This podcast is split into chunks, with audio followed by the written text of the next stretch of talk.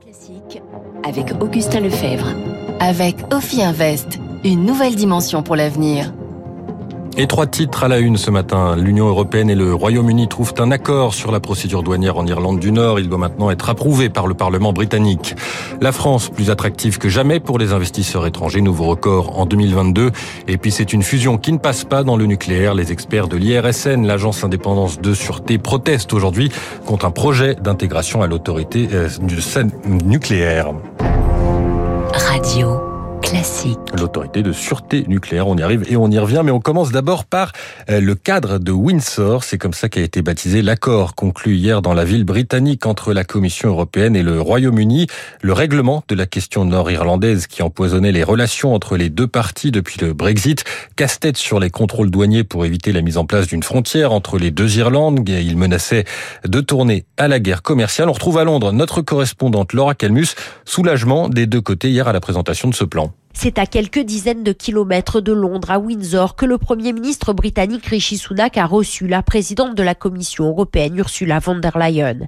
Tout sourire, drapeau européen et britannique en arrière-plan, l'atmosphère est plutôt détendue. Pourtant, l'annonce faite est importante, considérée historique. Les deux leaders veulent supprimer la frontière en mer d'Irlande en mettant en place un couloir vert pour les marchandises en provenance de Grande-Bretagne. Elles pourront arriver en Irlande du Nord sans subir de contrôle. Il y aura aussi un couloir rouge, donc des contrôles pour les biens qui transiteront entre l'Irlande du Nord et l'Union européenne. Des solutions sur le long terme pour Ursula von der Leyen, saluées par Emmanuel Macron hier soir. Ce nouvel accord sera soumis à un vote soutenu d'ores et déjà par l'opposition. Reste aussi à convaincre le parti unioniste nord-irlandais qui a l'intention de l'étudier méticuleusement avant de donner son avis. Laura Calmus à Londres pour Radio Classique. Les Britanniques, troisième investisseur dans notre pays l'année dernière. Business France a dévoilé hier le bilan des investissements étrangers en 2022. Nouveau record, 1725 euh, projets recensés, c'est 7% de plus qu'en 2021. Eric Kioch, bonjour. La France a bien résisté aux crises. Bonjour Augustin, bonjour à tous. Oui, à la clé, près de 59 000 emplois créés ou maintenus. Inespéré vu le contexte international, guerre en Ukraine, crise des énergies, la récession qui pointe le bout de son nez en Mais dans la tempête, le navire France résiste à la houle et surtout garde le cap. Depuis 2015, le nombre de projets d'investissement n'a cessé de croître, doublant presque en 8 ans. Raison principale de cette sérénité française, malgré les vents contraires, une plus grande protection face à la volatilité des prix, notamment de l'énergie avec le bouclier tarifaire. Cela a permis d'avoir une inflation contenue à 6%, bien en deçà des 8,5% en moyenne pour la zone euro, ce qui explique que les entreprises étrangères ont surtout implanté ou développé des activités de production sur notre territoire profitant aussi des atouts traditionnels de la France, c'est-à-dire les infrastructures de qualité et la situation centrale en Europe.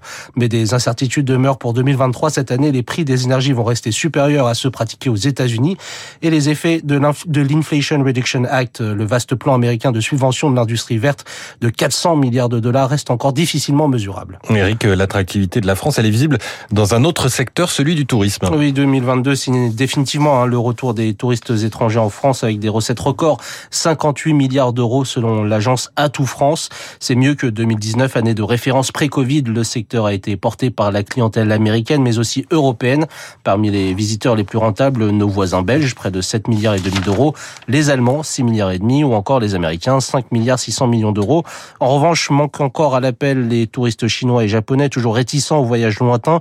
Après l'épisode de pandémie, ces résultats pourraient garder la même dynamique pour le premier trimestre de cette année. Eric Cuoche, Grève reconductible à la SNCF à partir du 7 mars. Dans une semaine, les quatre syndicats représentatifs de l'entreprise se sont mis d'accord hier pour durcir le mouvement de contestation contre la réforme des retraites.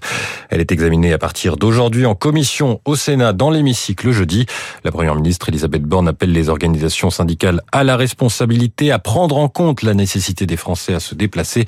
On y revient dans le journal de 7 heures avec la réaction du vice-secrétaire général de la CFDT cheminot. Plus que quelques heures pour trouver un accord. Les négociations commerciales entre industriels et grandes distributions s'achèvent à minuit. En contexte d'inflation, elles sont particulièrement tendues. Quel qu'en soit le résultat, les prix devraient augmenter dans les rayons au cours des prochaines semaines. Le panier de course coûte déjà 15% de plus que l'année dernière. De quoi pousser des milliers de personnes vers l'aide alimentaire. La Fédération euh, des banques alimentaires a publié hier une étude qui le confirme. Plus d'un tiers des bénéficiaires de ces structures s'y rendent depuis moins de six mois. Plus nombreux, mais aussi de plus en plus précaires, Zoé Pallier. Depuis le Covid, les crises se succèdent et les fils s'allongent mécaniquement devant les centres de distribution alimentaire, pointe Luc de la Borde. Il coordonne les aides pour le Secours populaire de Paris. Entre 2019 et 2022, on a 70% de bénéficiaires en plus. Sur l'année 2022, on constate encore une hausse de 18%. Et ça va s'aggraver, prévoit ce responsable, car avec l'inflation, l'alimentaire est devenu le deuxième poste de dépense pour des ménages de plus en plus précaires. On a des gens qui sautent les repas euh, ou qui sont obligés d'avoir des stratégies, réduire euh, l'alimentation des parents pour pouvoir donner plus aux enfants. Ces publics dépendent donc encore plus qu'avant de l'aide alimentaire. Désormais, beaucoup y ont recours deux fois par semaine. Les profils aussi évoluent, note Laurence Champier, directrice de la Fédération des banques alimentaires. La part des personnes qui ont un emploi représente 17% des personnes qui ont recours à l'aide alimentaire. Et sur ces 17%, je trouve ça très frappant, 60% ont un CDI. Ça, c'est plus 4 points par rapport à 2020. Le fait d'avoir un emploi ne protège plus de la précarité. Et aujourd'hui, les deux tiers des bénéficiaires vivent en zone rurale ou périurbaine, loin des centres de distribution, d'où l'urgence de développer des dispositifs d'aide itinérants. Sinon, s'alarme un membre des Restos du Cœur, les gens devront choisir entre le carburant et la nourriture. Zoé Pallier, les Restos du Cœur qui feront le bilan des conséquences de l'inflation sur la précarité en fin de matinée. Pour aider les ménages à faire face au surendettement, le gouvernement a annoncé hier le lancement d'une expérimentation dans 11 départements baptisée Aide Budget. Elle consiste en un repérage précoce des situations difficiles et un accompagnement renforcé. Journée de grève des syndicats de l'IRSN, l'Institut de radioprotection et de sûreté nucléaire. Aujourd'hui, la deuxième en huit jours. Ces syndicats protestent contre la volonté du gouvernement de supprimer cet organisme indépendant d'expertise afin de créer un pôle unique avec l'ASN, l'autorité de sûreté nucléaire, qui prend, elle, les décisions. Deux amendements ont été déposés samedi à l'Assemblée dans le projet de loi sur l'accélération de la construction des centrales actuellement examiné.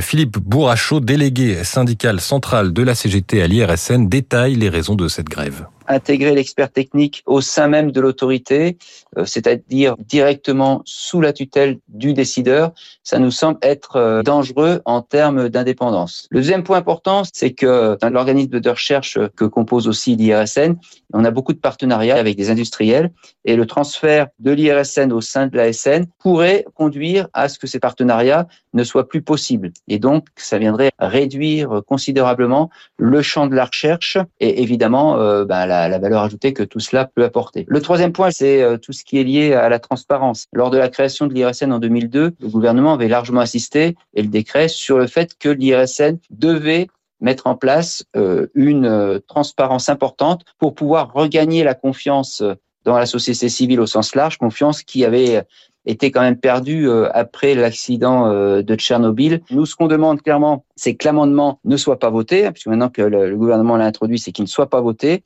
et puis qu'il y ait le lancement d'un grand audit, d'un grand diagnostic de la sûreté nucléaire en France, hein, pour nous dire qu'est-ce qu'il faut améliorer, qu'est-ce qui marche très bien, etc. Et à l'issue de ce grand diagnostic, s'il y a besoin d'améliorer des choses, bah, faire en sorte qu'on les améliore. Mais là, on a vraiment l'impression que c'est une décision purement politique. Philippe Bourrachaud, délégué syndical central de la CGT à l'IRSN, répondait à Marine Salaville. En bref, la CFE-CGC a signé hier l'accord national interprofessionnel sur le partage de la valeur, intéressement et participation. Elle rejoint donc la CFDT, la, C, euh, la CFTC et FO.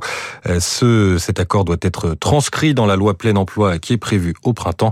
Le ministre du Travail, Olivier Dussopt, doit s'exprimer sur le sujet lors d'un déplacement en fin de matinée dans les Hauts-de-Seine. Le nombre de demandeurs d'emploi inscrits en catégorie A, c'est-à-dire sans aucune activité, quasiment stable en janvier selon les chiffres de la DARES, le service statistique du ministère du Travail publié hier. Enfin, les marchés financiers Hausse à Wall Street ce lundi, le Dow Jones a gagné 0,22%, le Nasdaq 0,63%, euh, hausse aussi pour le CAC 40 plus 1% 51. À Tokyo, le Nikkei est en ce moment lui aussi dans le vert plus 0,20%, l'euro à 1,059$, le pétrole, le baril de Brent est à 82,59$. Il est 6h56 sur Radio Classique. Dans un instant, plongé dans les océans.